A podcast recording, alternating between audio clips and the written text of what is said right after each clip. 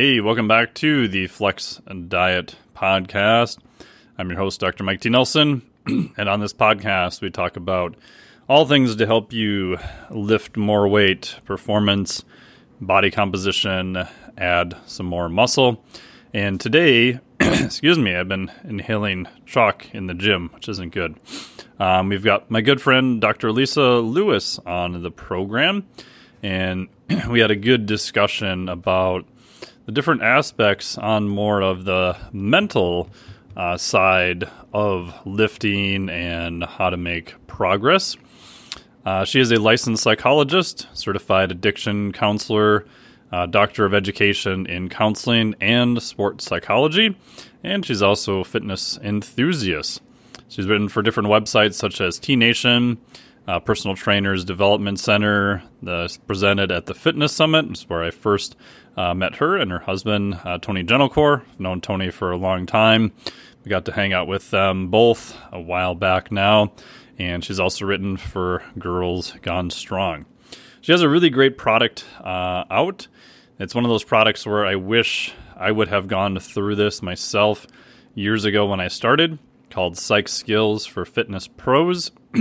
You will find a link for it here under whatever your podcast favorite player is. Uh, note, I'm pretty sure it's an affiliate link. I don't know if the affiliate link is still working or not, but we'll just assume that it is, so I do make some money off of it. But really enjoyed the product. I think it's really good. Uh, she does a great job of having experience in both counseling and also working with fitness professionals. So enjoy this podcast with Doctor Lisa Lewis. As always, it's brought to you by the Flex Diet Certification. If you're looking for a certification to get your arms around nutrition and recovery for yourself or for your clients, go to flex diet dot com, F L E X D I E T dot com. And you'll be able to get on the wait list for the next time that it opens. I'll put you on the daily newsletter. Lots of great free content. Go to flex diet dot com and enjoy the program here, Doctor Lisa Lewis. Hey, welcome back to the podcast. And I'm here today with uh, Doctor Lisa Lewis. Thank you so much for being on the podcast again. Or I don't remember if you've even been on here before, but I know we've chatted before and people have, I'm sure, seen your information around. So thank you for making the time. You're welcome. And I do think I was on once in the, in the past, so it's good to be back. Yeah, it was a while ago. I know that. Yeah. So I'm starting to lose track of like who I've had on and who I haven't. So that's a good sign. Yeah. Um, today we're thinking we're going to chat about some mental health aspects um, of fitness. And in case if people have been living under a rock, give us a little bit of your background, and you're doing some super interesting stuff now. I know your time is split between two different areas. Yeah. So I'm a therapist by trade. I have a, a bachelor's degree in psych, a master's degree in clinical psychology, and a doctoral degree in counseling and sports psychology. So I started off um, be, being a master's level therapist and working with people who had mental illness, either inpatient psychiatry, inpatient substance abuse, or community mental health. And then I, I worked in addiction specifically for about five years. I um, got a specialty in addiction counseling, and I ran an intensive outpatient program for people newly recovered from drug or, or alcohol use for about five years. And then um, I earned the degree in, in counseling and sports psychology, which was more focused on positive psychology, thriving, counseling and psychological intervention for everybody along the mental health spectrum, whether they're struggling with a mental illness or if they're healthy and functioning, but want to really level up, whether that be in performance or professionally, or just in their life and in their relationships. Um, so what I love about my career is I've gotten the opportunity to work with people at every point along kind of the health spectrum in terms of how well they're doing and where they want to take themselves, how they want to evolve.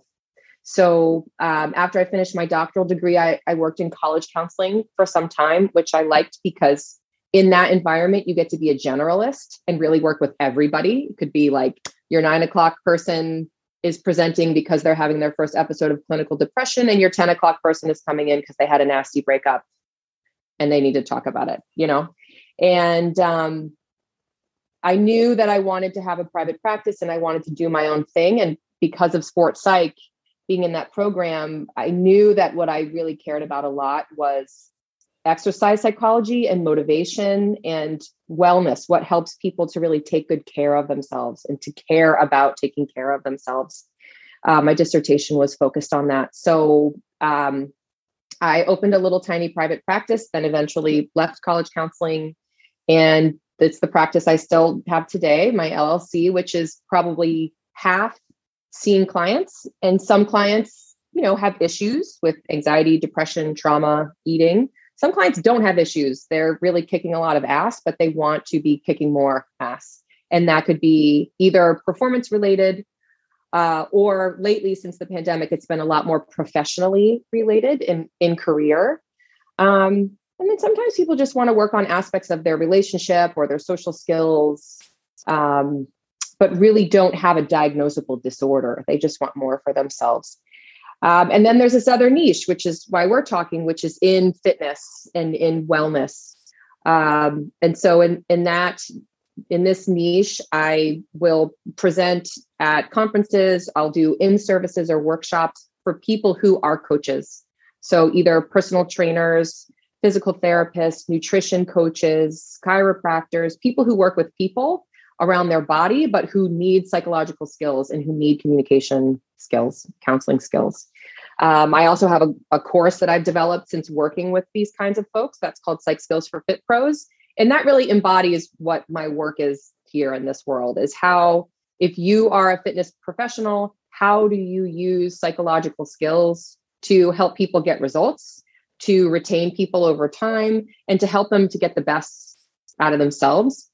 Um, and also just to have awareness and education around mental health. What is mental health? How do people take care of mental health? And what's great about fitness is that pursuing health and fitness is fabulous for your mental health as well. So even though a lot of fitness professionals might not identify themselves as like being a mental health professional, they definitely interact with people's mental health and psychology, and they definitely can positively influence people's mental health and their psychology.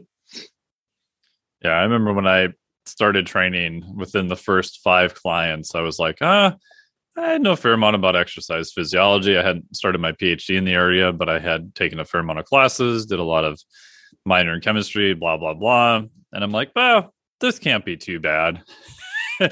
And I realized very short, I was like, I should have not been an exercise physiology person. I should have been a psychologist, because this has almost nothing to do with exercise physiology, especially in the general population. I was just like, oh, what am I doing? And mm-hmm. yeah, so I ended up going back and took a bunch of neurobiology classes just to try to have some basis to figure out like, what the hell's going on? Yeah. And that's, I think that's why I ended up really leaning into this space and developing the course, is because time and time again, I would interact with coaches who would say some version of what you just said, you know, like, I know a lot about the X's and O's and program design and physiology, but I am not doing that day to day. Like, I am dealing with people and people's, you know, difficulty getting out of their own way and their own psychologies. And, and um, I don't have any education or support around that. Yeah. And then you're now working for a startup company too, correct? Yeah. So um, as if you had nothing else going on. And it all started as just a little consulting gig. You know, sometimes companies will approach me to do, write a little something or, you know, do a little something. So it started off as just a little something. And the company is called G Well Health. It is a genomics-based digital platform Um, that is designed to use genomics to inform health and wellness choices and behaviors. So I started off just maybe eight hours a week, um, being a part of meetings and kind of being a think tank for how to get this thing started, and then creating content. Um, and I really just loved it. You know, I never have been on the business end of things, and it w- it is a collaboration with physicians, with um, people who study genetics, with business and marketing people.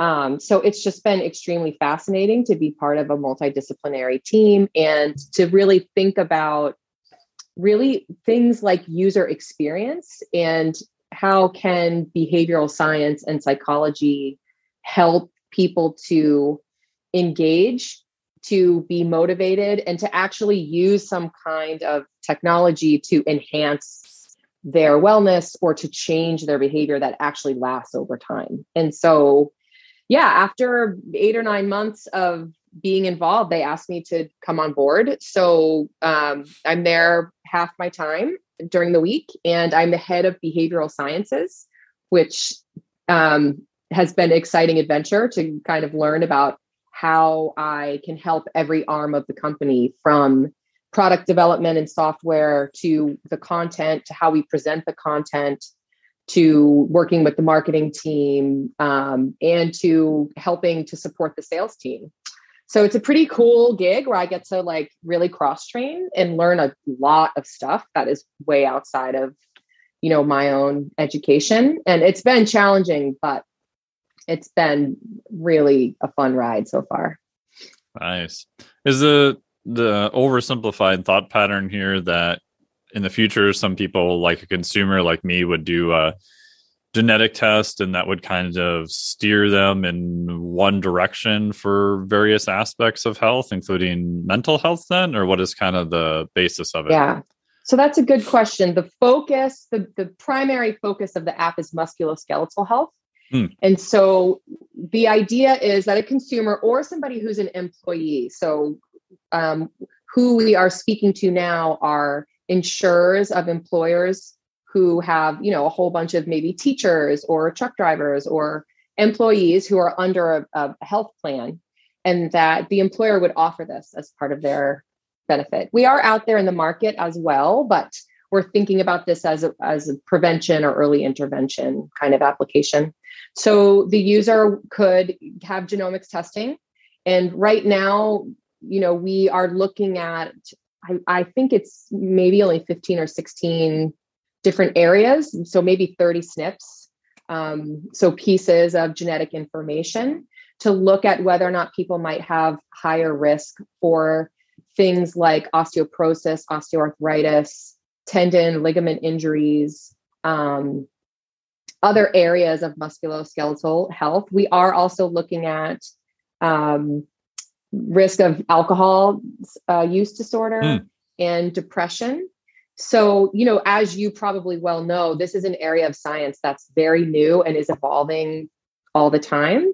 Um, so the team, all of us on the team have been very conservative about looking at the literature and saying, okay, is there enough evidence to support us, you know, looking at a S N P and saying, yes, this means you might have higher risk or average risk or below average risk even to develop some kind of condition. So our, our mission is really, as the science moves forward, to follow the science and to look at more and more S N Ps in different areas of health, um, you know, as the literature continues to grow, um, and looking at, in particular, like genome-wide association studies, where we're, we're looking at huge populations and the, and the prevalence of certain variants um, in genetics. But that's only one piece of the puzzle. So we would pr- present users with, you know, here's, here are different risk areas for you. Um, and here's, we might recommend, so let's say somebody has a, a higher risk, above average risk for developing osteoporosis. So what do they need to do? They need to take certain care of their nutrition, and they need to pick up heavy stuff and do, you know, weight bearing activity. So not that the recommendations we would provide are, are like way out there. It would be very discrepant, because everybody should be eating well and picking up heavy stuff, right? But that it would provide this extra layer of information about risk, which will, may enhance motivation of people to really have more agency to take action, just to provide that extra information about their health. So we're hoping that the genomics will inform decision-making around health behaviors, and then that we can use that to help them identify goals of things they want to work on. And then we provide content um, in six different areas, which are nutrition, strength, sleep, uh, wellness or mental health, recovery, and mobility. Hmm. So again, there's a musculoskeletal focus, um, and there's content authors who are physical therapists, surgeons, non-operative um, orthopedic doctors, cardiology. We have a couple sleep specialists, you know, those kinds of folks. We have a, a, a health coach as well, um, and trying to offer structure, you know, people getting little pieces of information, like that might be on a feed with just pieces of information or suggestions about improving sleep or sleep hygiene, and then bigger pieces of content that would be maybe curriculum around a weight loss plan or learning about anti-inflammatory nutritional habits, so on and so forth. So it's very much, you know, be, still being developed, um, but we are out there in the market, and, um, you know, I think there's a lot more to come in terms of how we evolve and in which directions we'll grow or what other kinds of S N Ps we'll start looking at in the future. Yeah, I've done a f- one, two, three, like four genetic tests so far over the past maybe five years. Mm-hmm. And I don't know, I always go back and forth on it. I think from a, mm-hmm. a research standpoint, and this is definitely not my area of research at all, mm-hmm. it's fascinating. And I keep hoping for more direct links, because I think it's something yeah. that people, the general population, wants the answer. Right? They want to know, what am I at risk for? What do I do? And as you know, yes. science is rarely ever that clear on freaking anything. And if it is, it takes right. ten, twenty, you know, thirty years of even stuff like carbohydrates, right? We're still learning new stuff about carbohydrates. We've been looking at this for well over one hundred fifty years. We've poked needles, what Bergstrom needle, what nineteen sixty-three. We've done muscle biopsies to directly look at it for decades. And we still have questions. Right? Right. But on the flip side, I think even if it only is enhancing the outcome and the science is, yeah, it's there, but maybe it's still early on. Mm-hmm. I think for a lot of people, if your goal is to get them to do a certain action, I found that testing works really well.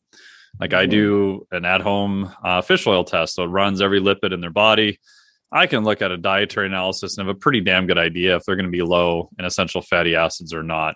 But in terms of getting them to do something, I found and tested this over time that if I show them a report that's a valid report that says, hey, you're pretty low on these things, they're like, oh, oh, I didn't know. Like, what do I do? Right? There seems to be this kind of intrinsic motivation to kind of, you want to win the test all the time. Mm-hmm. And I think that can be useful if the main goal is to drive change. So I, yes. I'm always fascinated by this. Okay, here's what the hardcore research says. You know, how much of the bleeding edge do you want to be on? And then what is your overall goal? Is your goal to be published in a journal, or is your goal to get general population to do more of the things that we already know, but they weren't doing them before? So if this drives mm-hmm. them in a better direction, It, in my opinion, that's okay, as long as you're not making huge grievous errors with stuff, which I wouldn't imagine that you would be. Right.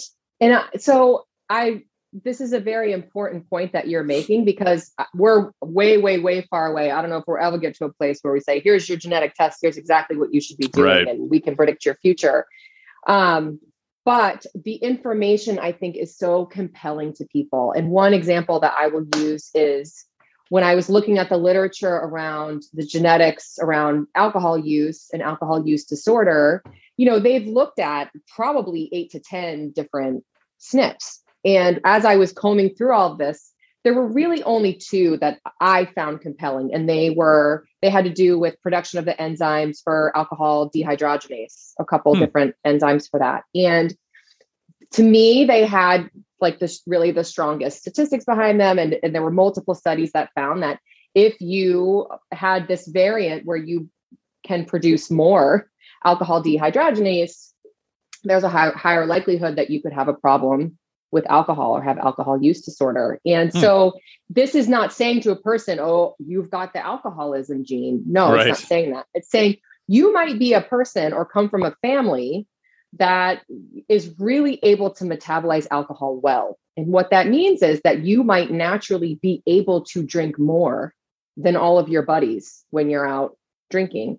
And the more you drink and the earlier you start drinking, the higher the chances are that you could get yourself into trouble. So it's not saying, uh-oh, you're going to get alcoholism. Yeah. It's just saying the way your body chemistry works, it's a setup for you to be able to drink more heavily. And there was some controversy among me and my colleagues among whether or not we should include the sensitive information about alcohol, and would people freak out if they saw this?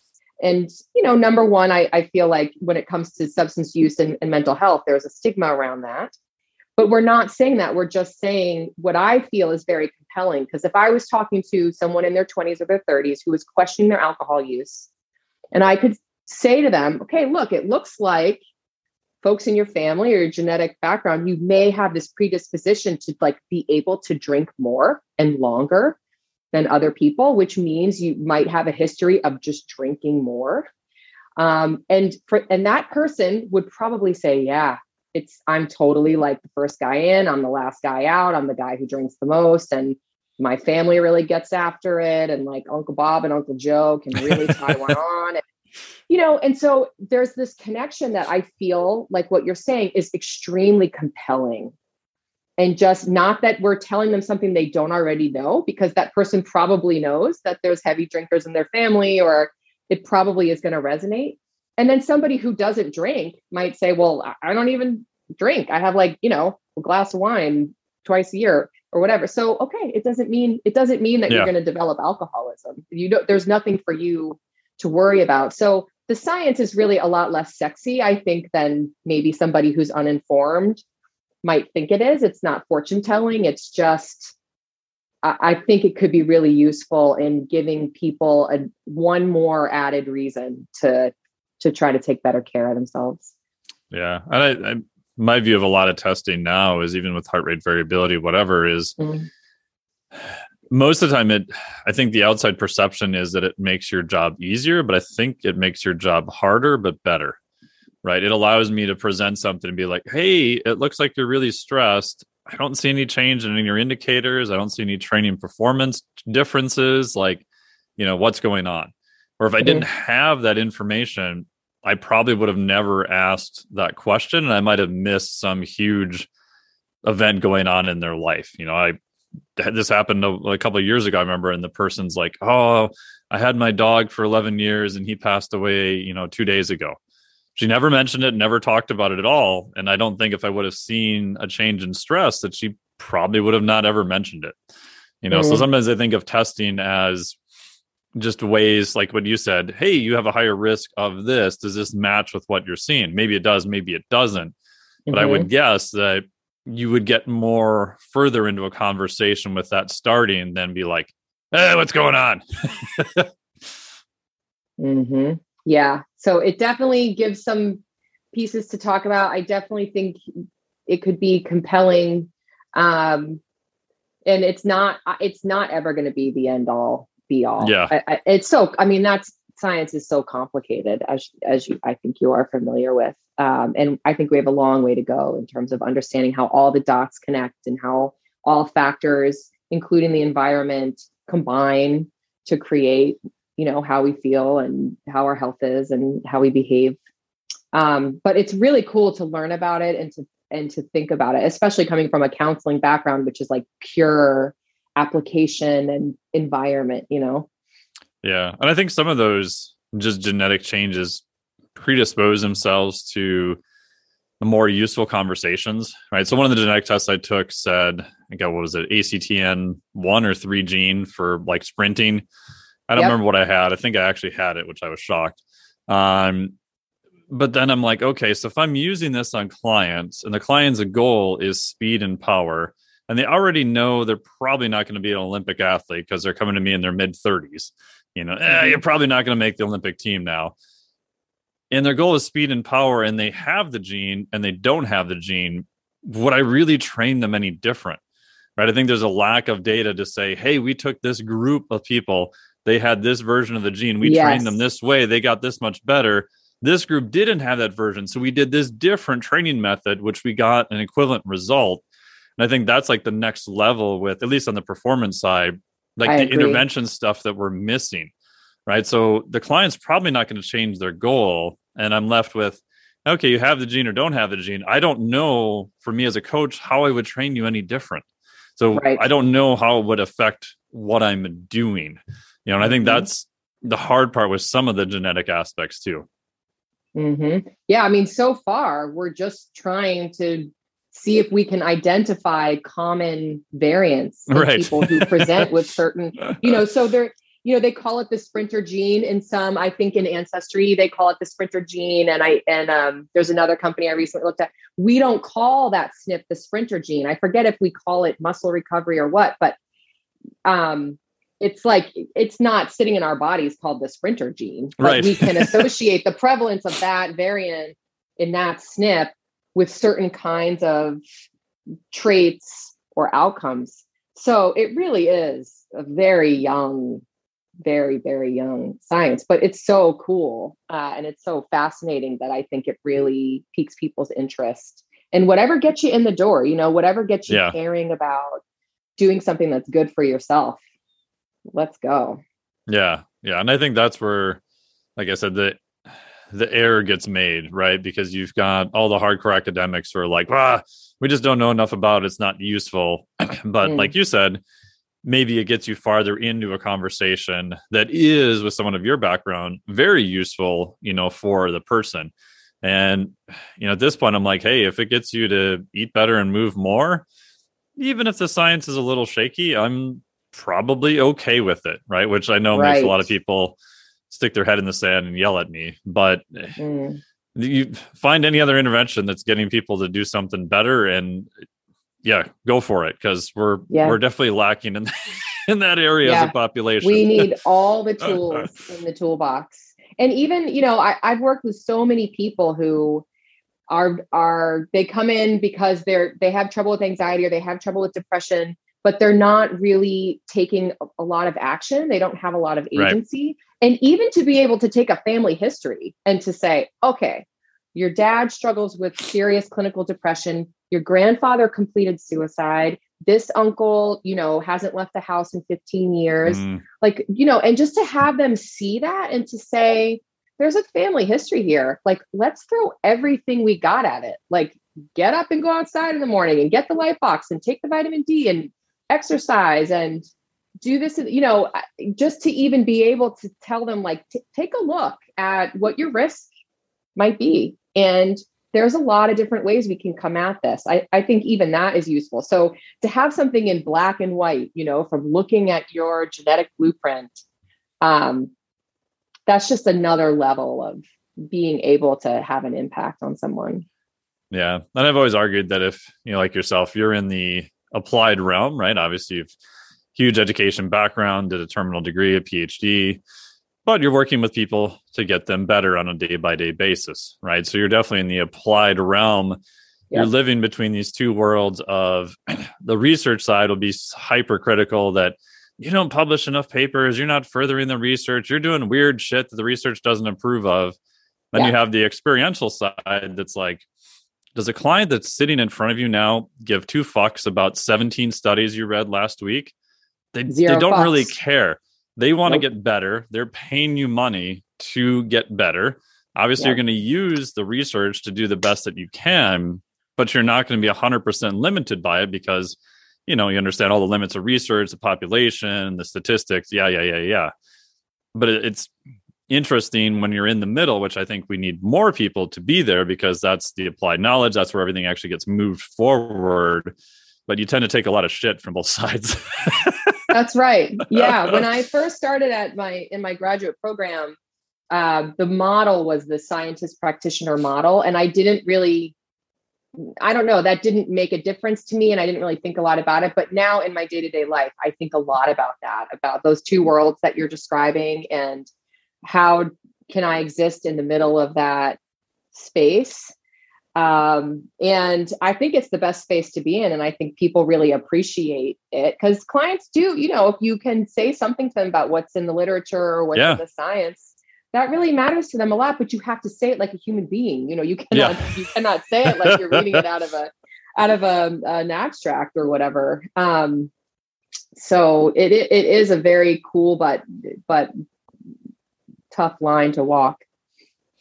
Yeah. I mean, one of the things I've done with, with hands-on therapy that I do with some people in Minnesota is if I don't really think they're ready to open up as much and they seem just very nervous about stuff, I actually mm-hmm. end up being more hyper clinical, analytical. I'll talk to them in analytical, you know, here's your psoas and here's where it attaches and this kind of stuff. Just right. to go a little bit further on that side so that they can kind of relax a little bit more.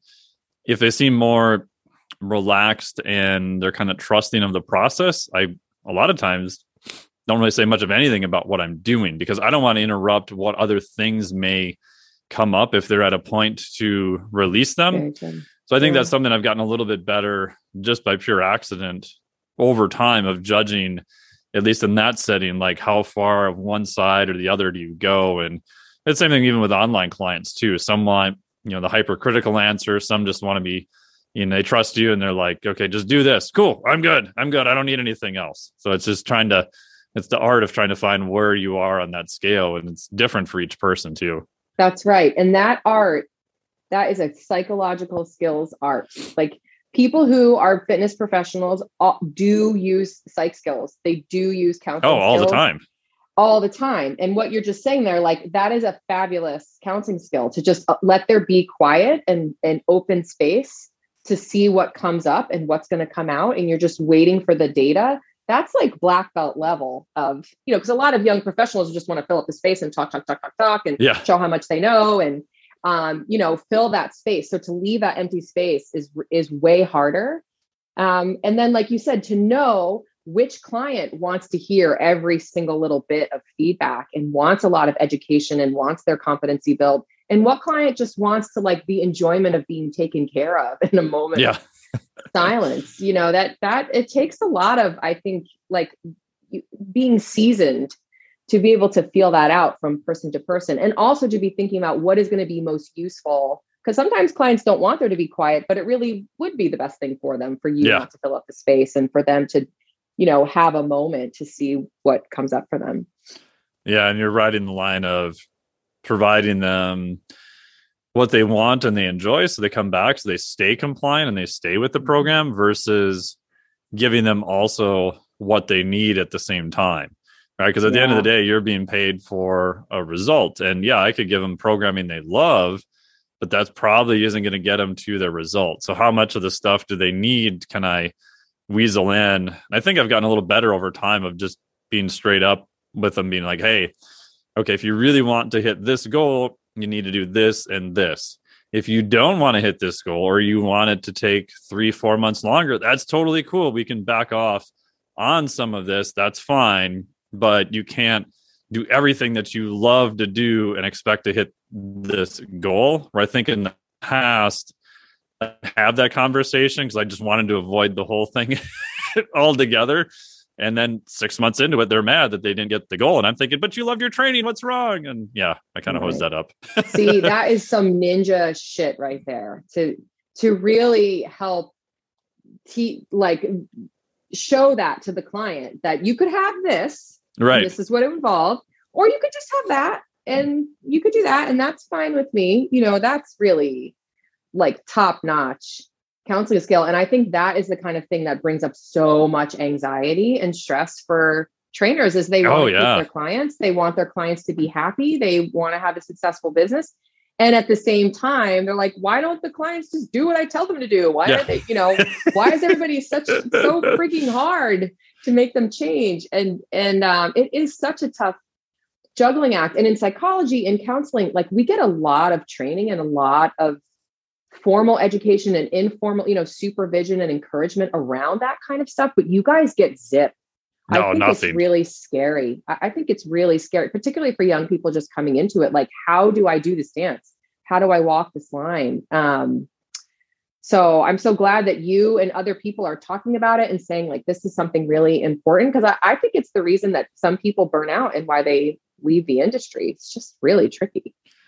Yeah. And even, man, I mean, even right before I got on this call, I had an email from someone, don't know the person, who wanted a um, copy of the certification I do, the Flex Diet Cert, for free. And he's like, I just don't have any money. And I'm like, no, we don't do that because people have paid for it. You know, I know people who've yeah. saved up for six months, you know, in order to, you know, pay for it. So it's not fair to them to just give it for free to you. Plus, I'm thinking mm-hmm. it took me, you know, thirteen years of my life to come up with it, to aggregate yeah. all the data, et cetera. And then the next email came back in of, and I said, hey, here's another resource.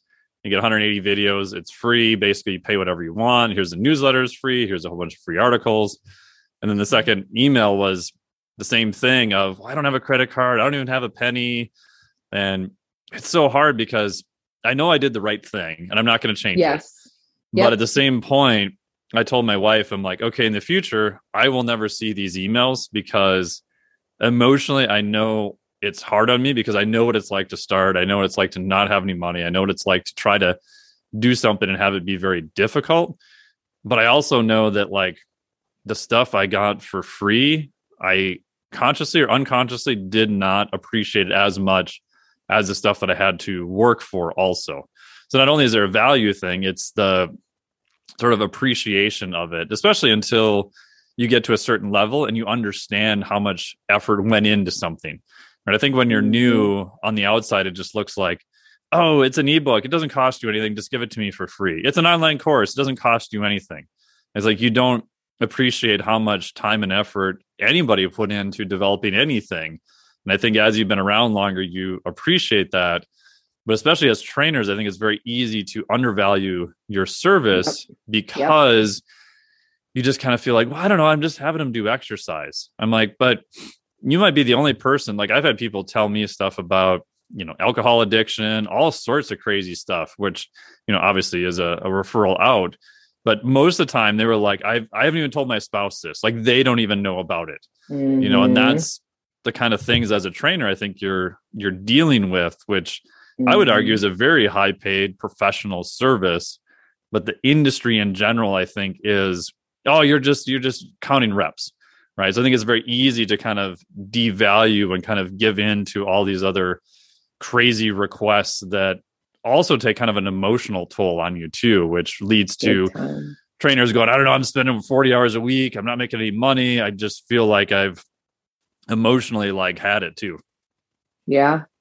Yeah, that stuff is all so brutal. And just in the helping profession, this idea that you should give yourself away for free, no matter right. what your service are. Because to your point, being a good coach means that you have been out there in the world having experience, that you have an education, that you continue, that you practice applying so that you know how to progress and regress exercises, so that you know how to connect with a wide variety of clients, so that you know how to get results with all different kinds of people. And that is, it may not be an article of clothing or it may not be a piece of artwork, but it is a combination of skills and experiences that somebody is purchasing. Um, and, and I totally think that it gets undervalued both in the industry and like during our education and our training. Cause I don't know oh, about totally. you, but when I was training, I gave my ass away for free for like yeah. a decade, you know, and then you come out of that and all of a sudden you're supposed to charge a fee and, right. and then somebody asks you to have it at a discount or have it for free. And of course our knee jerk is to like want to help the person and right. to be like, well, I didn't make any money the last ten years. Like right. maybe this is okay. You know, it's really hard to switch into like, now this is how much I'm worth. Um, so again, it's, it's a whole head game, um, to really learn how to ask for your worth and to stick to your boundaries. Like, I think that's a really important story that you shared about. It was hard to, to hold the line there and hold the boundary, but you know that you made the right decision for a number of different reasons. Yeah. And I think that gets into just the whole, I think about the entertainment industry a lot. Obviously I'm a huge music fan. I used to D J in college, go to a lot of concerts, unfortunately not lately. Um, but mm-hmm. as a trainer, you are at the end of the day, providing an experience. Yes. You have to be knowledgeable. Yeah. Yes. You have to provide them ways to get their goals, but you are providing them an experience, especially with in-person to a little bit lesser degree online. And I look at anything else that provides an experience generally is extremely expensive, right? Like if you want to go to a concert and you want to get front row seats, or you want to go backstage, you want to do V I P or whatever it is, mm-hmm. name any band, doesn't matter what you listen to. It's generally going to be quite expensive if you want to do a better experience at a restaurant or wherever. But with fitness, I think we've kind of relegated it to, Ah, it's just the physiology. You're just counting reps. It's just overload. When reality, to me, it should be those things are a given. You have to know how to do that. You have to know the X and O's. That's just that's just the baseline to get in the door. The next level is you're providing experience for that person, and to me, that should be uh, something that is, in general, more expensive but not uh, cheaper. And mm-hmm. if people want other options of just you know how to do programming, there's you know different levels you can do, but the one-on-one, I think, should be the highest level. And by definition, some people are not going to pay for it. And that's okay. I'm not saying not serve everyone, but have right. different levels. And at the highest level, it should be expensive because you're paying for that experience, which that's is right. a little bit different to get through. I mean, I wish someone would have told me that fifteen years ago mm-hmm. when I started, because I was just so hyper-focused exactly. on, oh, they got to do this super secret Russian periodized training programs like half better than this last one. It's like, probably doesn't get any fucks about that. You know, yeah. I got better leverage by asking, hey, what do you enjoy? And like one guy who told me when I was doing in-person stuff, baseball. So I could give two craps about baseball. I just don't care. But I made it a point to look to see what was the Twins doing? You know, how are the Saints doing? Like before I had a session with him, so I could ask him about it and I at least appeared like I had some level of knowledge. Right. I right. didn't care, but I knew it was important to him. And that showed that I cared about the process and right. therefore he was more compliant and, you know, did better. So it's all these weird right. little things that are not necessarily related to programming that are more on the psychological aspect. It's the relationship, taking care yeah. of the relationship. I always say to coaches, the the health of the relationship is the most important piece of equipment that you have. That rapport and your ability to connect is like will it will make the biggest difference overall in in how well they respond and how much they engage and how long the relationship lasts and their ability to be honest with you. I remember one time you shared about a client who just ate a lot of Oreos. And yeah. you didn't say you have to stop eating all the Oreos. You figured out a way to work with the Oreos. And that's just a much more realistic way to practice than telling people what to do and then getting pissed off when they don't do it. Yeah. And last question for kind of related to trainers. Do you think there's some maybe way for trainers to figure out if they even like doing a lot of the interactions, like being a one-on-one uh, trainer versus more online technician? Like one of the things I figured out for myself just by brute force was I don't like working with people one-on-one that much. Like mm-hmm. I could do it for a couple hours a week. And once I mm-hmm. started crossing ten, fifteen, twenty hours a week, mm-hmm. I hated my life. Like I'd have a full day of doing it. And I could do it. Like if you dropped in on a session, you probably wouldn't know. But man, yeah. I was toast for like two days after that. It was very yeah. energy intensive okay. for me. And so mm-hmm. when I switched to more online stuff, I could get clients who needed more technical information. We could look at lifestyle. We could look at a bunch of other stuff. Yeah, I have people that fly in sometimes for a weekend. That's great because I pick whoever I want. And it's super awesome to hang out with them for a weekend. But to, for me to do it every day is very hard. I know a couple mm. other people where if they never have to talk about programming, someone does all the programming for them. They just execute what is written. Like they love it. They think that's like the, you know, some of the people train for like Mark Fisher Fitness, like some of the guys there, like they love it. That if they could do that sixty hours a week, they're like happy as hell. So it's just right. super interesting. I don't know if there's a way for people who are new listening to this to kind of figure out maybe where you are on that spectrum, or is it just yeah. kind of reps? I think you got to check your tank. Like you mentioned, you know, you said to me, I could do it, but then I was shot for two days right. after that. You know? So if the, if the activity fills the tank and you feel energized and you feel fulfilled, that's a good sign. If you're zapped and you need whatever you need to refuel the tank, you know, if it drains you, then that's information too. Um, so I think you got to pay attention to what happens after you do it and then respect that. Just, you yeah. know, I, what, what I hate to hear from people is, oh, I'm just being lazy or I'm just being what don't, you don't judge it. You just look at it like data and say, if it's sucking the energy out of my tank, then that eventually is going to lead to diminishing returns as to something that makes you feel good or makes you feel like you've got more in the tank. Yeah. My last quick comment on that, we'll wrap up, is it also, one of the big aha for me was, when I realized, and I got this from Mike Bledsoe and Doug Larson, was the things I was really good at were easy for me to do.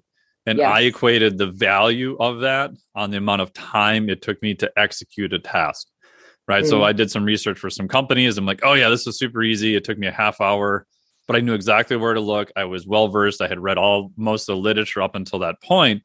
So it only took me a half hour. You know, it turns out later I found out they had some other people on staff that had been looking for weeks and couldn't find anything.